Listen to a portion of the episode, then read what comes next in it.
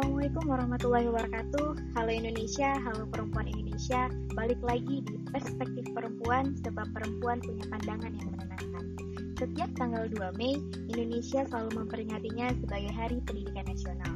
Pendidikan adalah hal terpenting di Indonesia untuk bisa mewujudkan tujuan negara yang termaktub dalam pembukaan Undang-Undang Dasar 1945, yaitu mencerdaskan kehidupan bangsa. Lantas, bagaimanakah pendidikan di Indonesia saat ini? Hari ini kita akan bincang-bincang tentang pendidikan di Indonesia bersama narasumber kita, uh, seorang perempuan akademisi dari Universitas Sumatera Utara. Beliau merupakan mahasiswa berprestasi D3 FIB USU tahun 2020. Mungkin langsung aja nih ya, kita suruh kenalan nih narasumbernya. Halo, Assalamualaikum. Halo, Assalamualaikum warahmatullahi wabarakatuh. Waalaikumsalam warahmatullahi wabarakatuh. Boleh dong kenalan dulu? Uh, kenalin, nama saya Ahya Dani Gurning. Uh, saat ini uh, sedang mengemban pendidikan semester 4 D3 jurusan Bahasa Inggris FIB Universitas Sumatera Utara. Wih. Dengar-dengar Ahya ini kan mahasiswa berprestasi ya. Ya ceritanya cerita emang bener nih padahal. Nah sebagai seorang mahasiswa berprestasi menurut ayah sendiri sebenarnya makna pendidikan itu apa sih? Nah kalau menurut saya sendiri nih eh, pendidikan itu layaknya seperti modal atau bekal gitu. Bekal seseorang untuk menggapai target atau cita-cita atau impiannya. Nah itu sebenarnya menurut saya saya nggak eh, nggak uh, buat pengertian dari pendidikan ini sendiri menjadi rumit gitu. Nah itu pendid uh, pendidikan yang menjadi bekal di mana kita tahu pendidikan itu bukan hanya mengenai ilmu pengetahuan saja matematika, IPA, fisika dan lain sebagainya. Uh, namun pendidikan itu sendiri juga tentang konsep uh, keterampilan bagaimana melatih mindset, sikap, attitude dan kerohanian juga yang dan itu yang menjadi uh, bekal tadi untuk mencapai target uh, seseorang seperti itu. Berarti bisa dikatakan pendidikan itu sebagai dasar lah ya, dasar. Iya, sebagai fondasi seperti itu. Iya, benar-benar benar-benar. Nah, hmm. menurut Ahnya kenapa sih pendidikan itu tuh penting banget bagi kita gitu dan kenapa juga uh, Indonesia tuh sampai buat Hari Pendidikan Nasional gitu. Emang pentingnya apa sih bagi negara? Tapi yang pertama pasti bagi diri kita dulu deh menurut Ahli gimana? Nah kalau menurut saya sendiri uh, bukan sekedar penting saja bahkan sangat penting untuk saya. Yang pertama itu uh, karena dengan pendidikan ini insya Allah saya bisa melihat dunia di sekitar saya. Oh seperti ini oh seperti ini. Dan mungkin juga dunia bisa melihat saya seperti itu. Nah kemudian uh, karena pendidikan ini insya Allah saya bisa mengubah nasib keluarga saya. Yang sebelumnya uh, memang saya berasal dari keluarga yang kurang mampu dan saya ingin merubah nasib keluarga saya. Dengan cara apa? Dengan cara pendidikan ini. Kemudian uh, dengan pendidikan ini uh, saya bisa membaca situasi atau memahami sebuah kondisi yang ada di lingkungan saya. Dan saya juga bisa memperbaiki diri. Oh kemampuan saya uh, sudah sampai sini oh akhlak saya yang harus perbaiki harus uh, seperti ini seperti ini. Uh, kemudian dengan pendidikan ini juga bisa menjadi modal saya untuk mendidik anak-anak saya kelak gitu. Kan uh, itu juga harus sudah kita pikirkan dari sekarang. Iya, dan itu kita nggak boleh malu gitu. Karena uh, ke depannya kita ini bakal menjadi seorang ibu untuk anak kita. Nah pendidikan inilah yang membuat saya uh, menjadi terdorong atau termotivasi. Soalnya nanti pastinya madrasah pertama anak itu adalah ibunya, iya, adalah saya seperti itu. Untuk itu pendidikan ini sebagai sarana saya untuk mencapai itu. Kemudian kenapa sih uh, pendidikan itu sangat-sangat penting di Indonesia?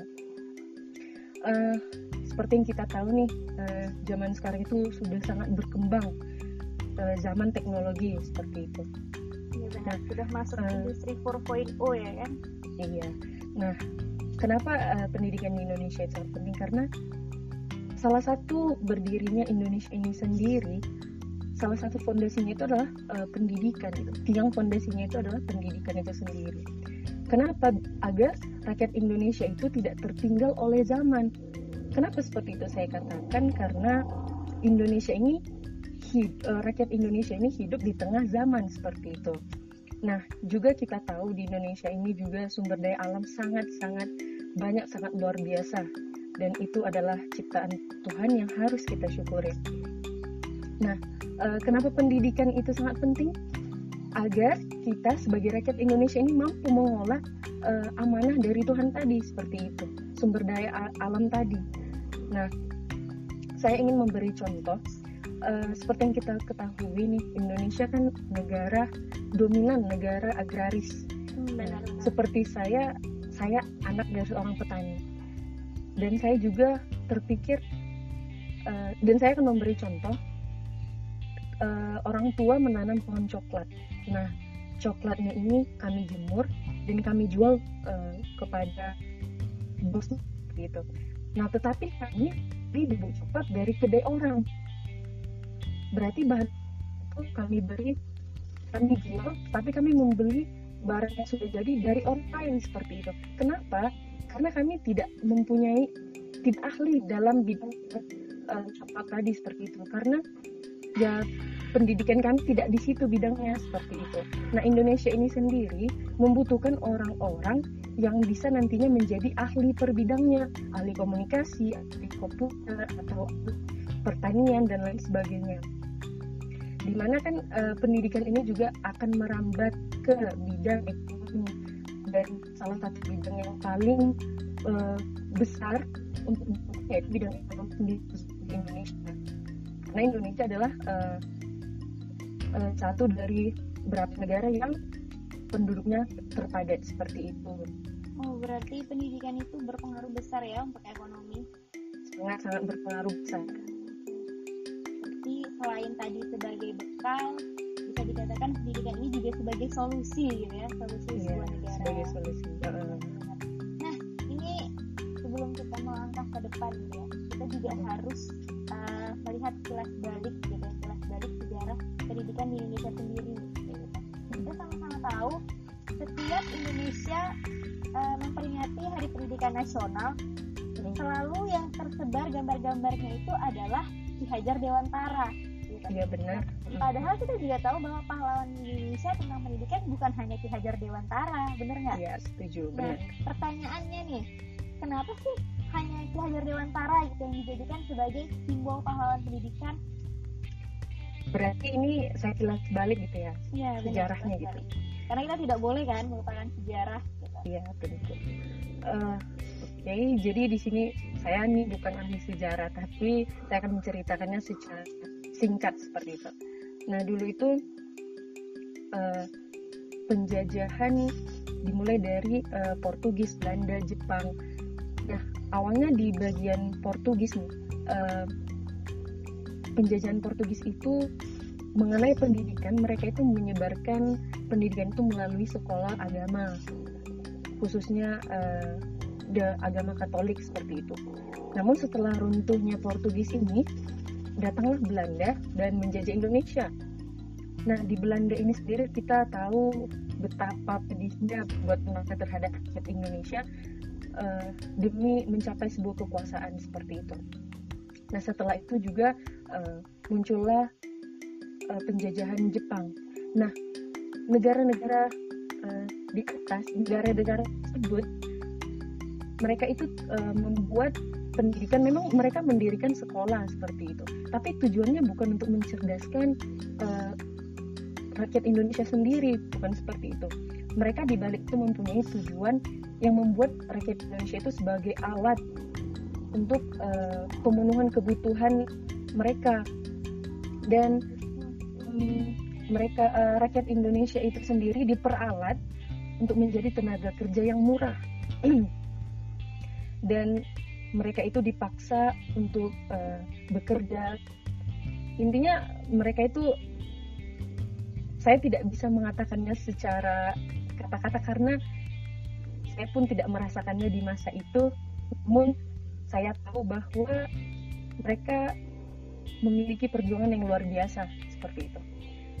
Nah kemudian uh, setelah perang setelah masuk ke zaman kemerdekaan uh, ada seorang pekerja KNIP pada saat itu organisasi mengusulkan uh, kepada menteri untuk membuat um, program pendidikan seperti itu yang harus diberantas yaitu buta huruf.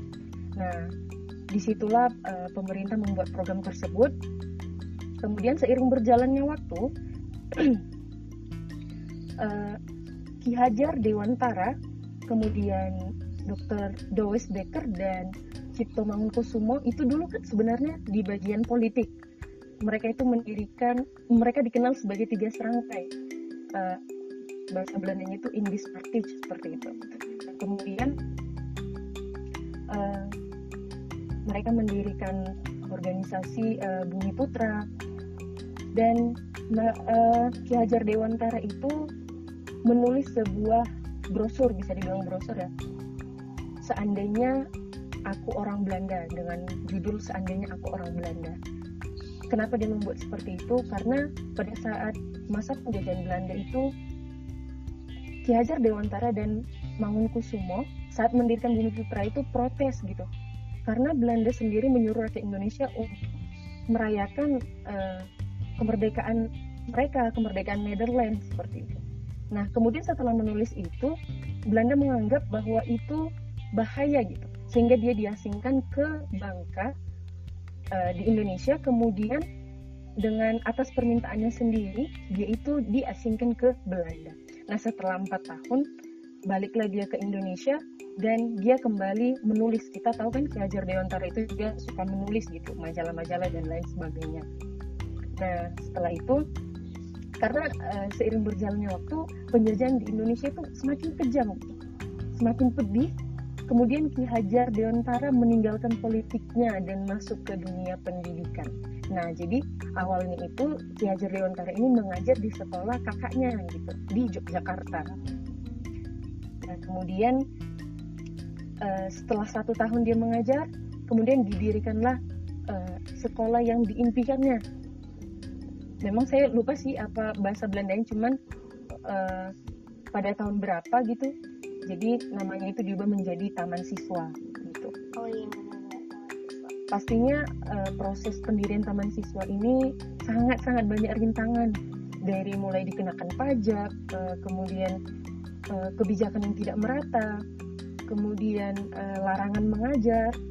Tetapi di situlah uh, sosok pahlawan Ki Hajar Dewantara ini berjuang bahkan bisa dibilang berjuang mati-matian demi pendidikan di Indonesia gitu agar pendidikan itu tetap bisa berjalan tidak mati gitu dan sampai itu diperjuangkannya dan dia di situ juga menjadi menteri menjadi uh, dewan-dewan dan sampai tahun 1959 uh, kalau tidak salah di umur 70 tahun Ki Hajar Dewantara meninggal.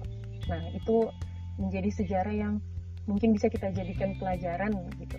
Dan kita itu patut bersyukur kita sampai sekarang bisa merasakan pendidikan seenak ini gitu. Iya bener banget. Hmm. Tanpa adanya pahlawan zaman dulu mungkin kita nggak bisa menikmati pendidikan. Bener nggak sih? Iya, benar benar. Iya, benar, benar.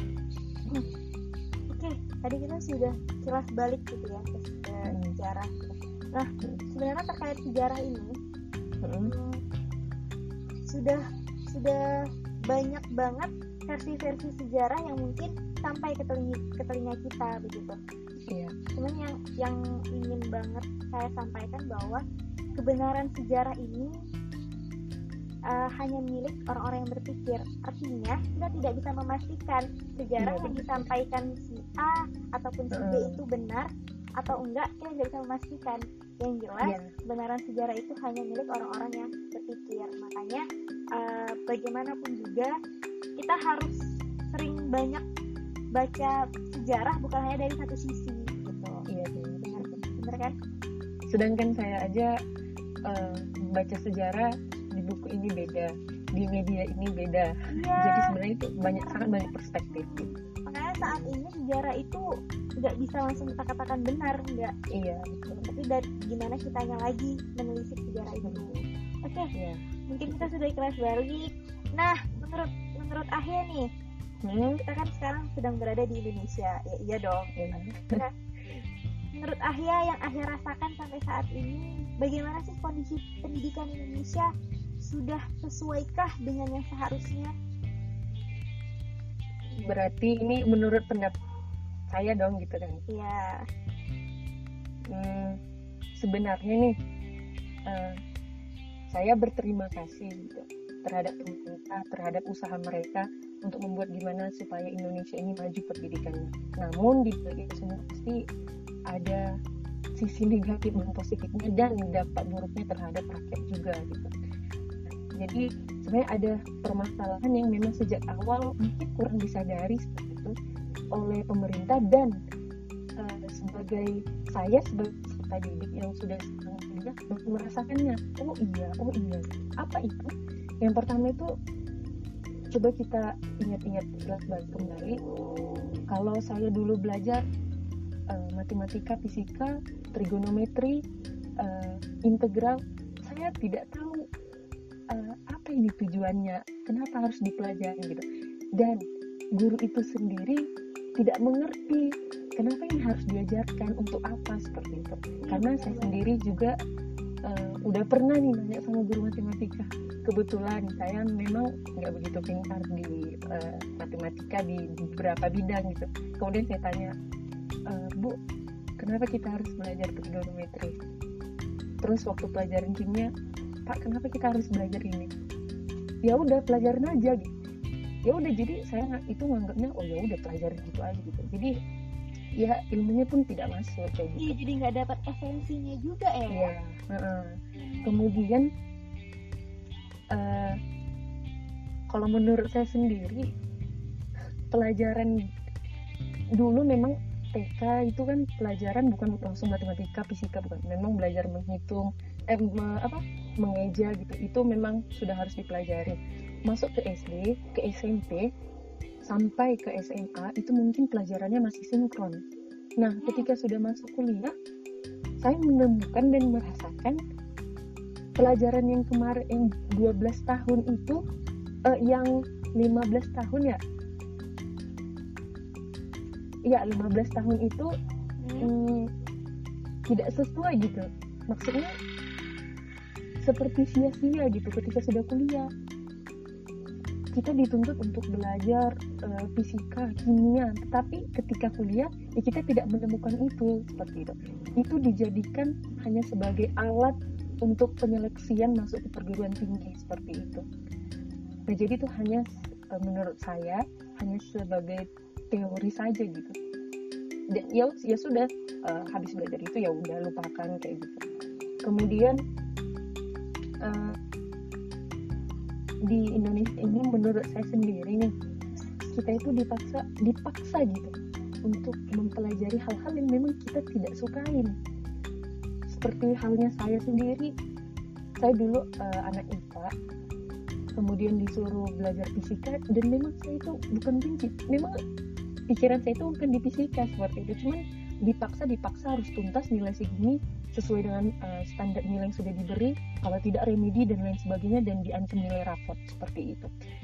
Yang yang menurut saya itulah salah satu kurang efektifnya pendidikan di Indonesia ini. Secara formal kan seperti kita tahu pendidikan bukan uh, formal saja seperti itu. Kemudian uh, setelah masuk uh, jenjang SMA masuk ke jenjang kuliah. Nah yang saya rasakan semenjak kuliah ini sangat-sangat kurang efektif seperti itu baik dari mahasiswa sendiri maupun dari pengajarnya dari tenaga pengajarnya yang saya rasakan itu hanya dosen memberi kemudian uh, hadir memberi tugas memberi deadline kemudian uh, pulang itu memang hanya beberapa dosen saja tapi menurut saya itu sangat-sangat kurang efektif dan mengajarkan muridnya menjadi seorang yang instan, inginnya instan saja. Dengan cara apa? Searching di internet, kemudian dikumpul tugas dapat nilai A. Menurut saya itu sangat kurang efektif seperti itu. Ya itu itu aja sih. Tapi tapi saya sepakat sih terkait hmm. uh, untuk yang pendidikan non perguruan tinggi ya. karena bahkan sampai saat ini gitu ketika anak-anak yang tidak mampu mengerjakan matematika itu dianggap yeah. tidak pintar kayak gitu iya yeah, sih sangat setuju iya itu tuh aneh menurut saya gitu kan padahal setiap orang itu punya punya keahliannya masing-masing kayak gitu yes. nah ditambah yeah, lagi ditambah lagi ketika kita masuk ke perguruan tinggi tesnya justru malah yang dites adalah matematika bahasa Indonesia gitu. sedangkan yeah. bukan jurusan yang ingin diambil benar nggak? Iya yeah, sangat sepakat nah itu tadi. Iya yeah saya kemarin ikut juga ikut SBM, SBMPTN gitu saya ambil jurusan sastra Arab tapi tidak ada satupun soal yang menyangkut tentang bahasa Arab gitu. Makanya sebenarnya saya juga bingung gitu kenapa pendidikan Indonesia hanya yeah. menganggap ketika mampu matematika ya dianggap pintar seperti itu. Yeah, dianggap jenius iya yeah, ketika anak sosok ketika anak sosok malah tidak gitu ya. Iya. Itulah sebenarnya memang tugas-tugas kita nggak sih yang akhirnya nantinya bisa merubah itu gitu. Hmm, kita nih sebagai pemuda nih. Iya bener banget sih bener bener bener. Nah menurut Ahya nih kita kan udah tahu nih kekurangan kekurangan kekurangan uh, apa pendidikan Indonesia kita udah tahu mm gitu. Nah menurut Ahya kita sebagai generasi bangsa sebagai pemuda langkah langkah apa sih yang bisa kita lakukan supaya pendidikan Indonesia tidak tidak seperti yang kita bicarakan tadi uh, kalau mengenai pemuda sendiri ya kan kalau sekarang ini kita harus mengikuti aturan yang sudah dibuat. Nah kita doakan saja karena kita kan sudah dapat uh, diamanahkan menteri yang baru nih. Semoga beliau juga mem membuat aturan-aturan yang lebih baik lagi gitu di renovasi yang lama seperti itu. Nah untuk kita para pemuda dari pandangan saya dari perspektif saya itu saya inginnya itu pemuda itu berusaha seperti itu bukan bersikap instan gitu karena yang saya rasakan banyak sangat banyak mahasiswa yang oh ya udah internet kan ada gitu ya dosen kan nggak nggak nggak lihat seperti itu jadi sifat berusahanya itu tidak ada gitu kemudian kreativitas. Nah, kreativitas atau inovasi itu sangat-sangat penting apalagi di zaman sekarang. Sangat-sangat dituntut ide-ide cemerlang dari para pemuda. Nah, untuk itu uh, pemuda ini seharusnya bisa mengasah gitu. Mengasah ide-idenya atau memberikan idenya atau pendapatnya, argumennya dengan cara misal uh, ikut kegiatan-kegiatan kampus, kan uh, di kampus tuh banyak uh, lomba-lomba esai atau debat dan lain sebagainya. Dan nah lomba-lomba itu kan bukan sekedar untuk mencapai juara satu, dua, tiga.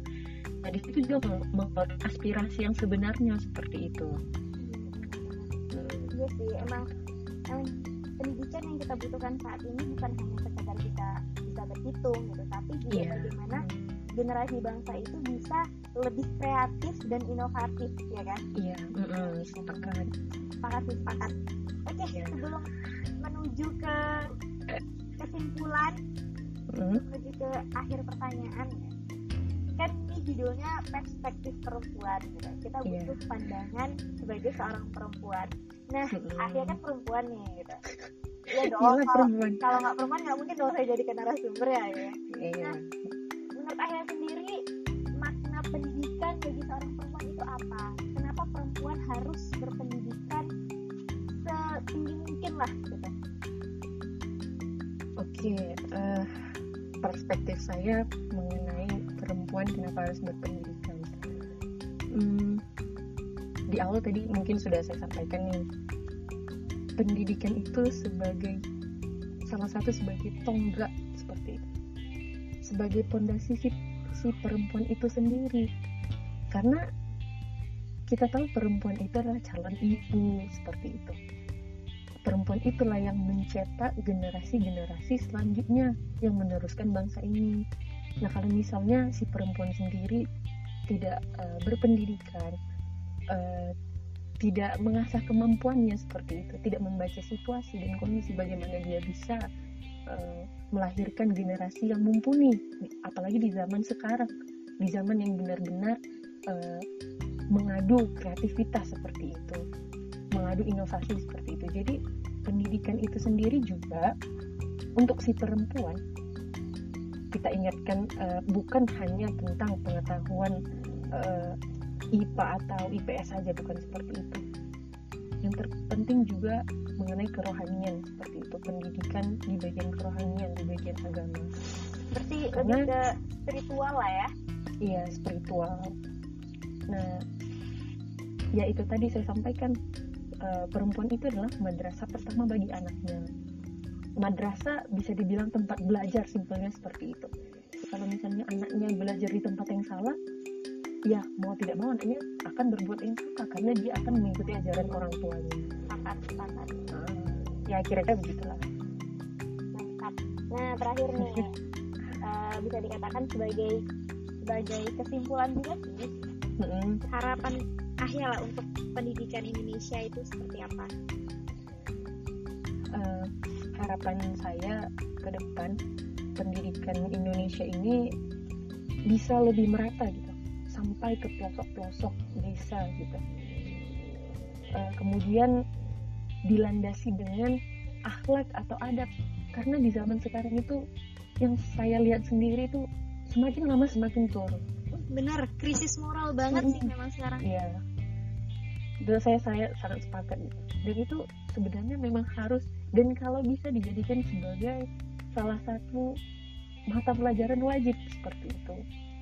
Karena memang saya saya lihat dan saya rasakan sendiri itu sudah sangat-sangat turun seperti itu. Kemudian harapan saya ke depan eh, pemerintah bisa merenovasi aturan-aturan untuk pendidikan ini sendiri. Dengan cara uh, yang tadi itu membuat misalnya nih peserta didiknya itu mempelajari apa yang menjadi minat dan bakatnya bukan dipaksa atau diporsi untuk mempelajari sesuatu hal yang tidak disukai.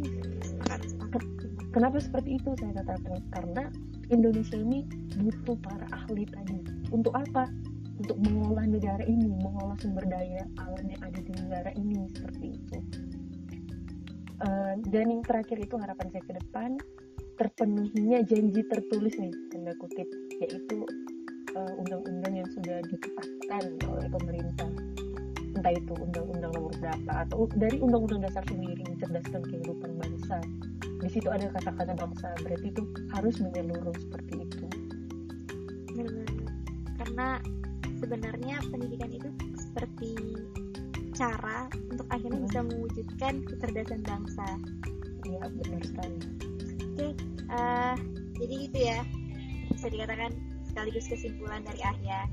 Iya. Uh, pendidikan itu bisa dikatakan sebagai bekal, tapi juga hmm. bisa dikatakan sebagai solusi untuk ke depannya, memberikan iya, solusi iya, okay. untuk untuk bisa mewujudkan tujuan negara mencerdaskan bangsa. Iya, Oke, okay, hmm, untuk malam ini luar biasa sekali uh, sharingnya ya. Saya juga belajar banyak akhirnya dengan seorang Ahya masih dalam prestasi D3 gitu ya. Saya juga masih belajar. kita semua adalah pembelajar pastinya gitu. Iya benar bisa menjadi lebih baik. Oke Ayah uh, terima kasih untuk waktunya. Terima ya. kasih telah bersedia uh, hmm. menjadi narasumber podcast saya gitu ya mungkin nanti bisa didengar. Uh, mungkin ada pesan singkat? Uh, saya ingin membagi moto hidup saya. Mantap. Apa tuh? Ini seperti judul buku. Maksud dibuat jadi buku. Uh, tanda petik garis miring ini bukan hayalan tapi perjuangan. Ya, ini bukan hayalan tapi adalah perjuangan. Mantap oke okay, ya terima kasih waktunya okay. ya. assalamualaikum Waalaikumsalam semoga bermanfaat amin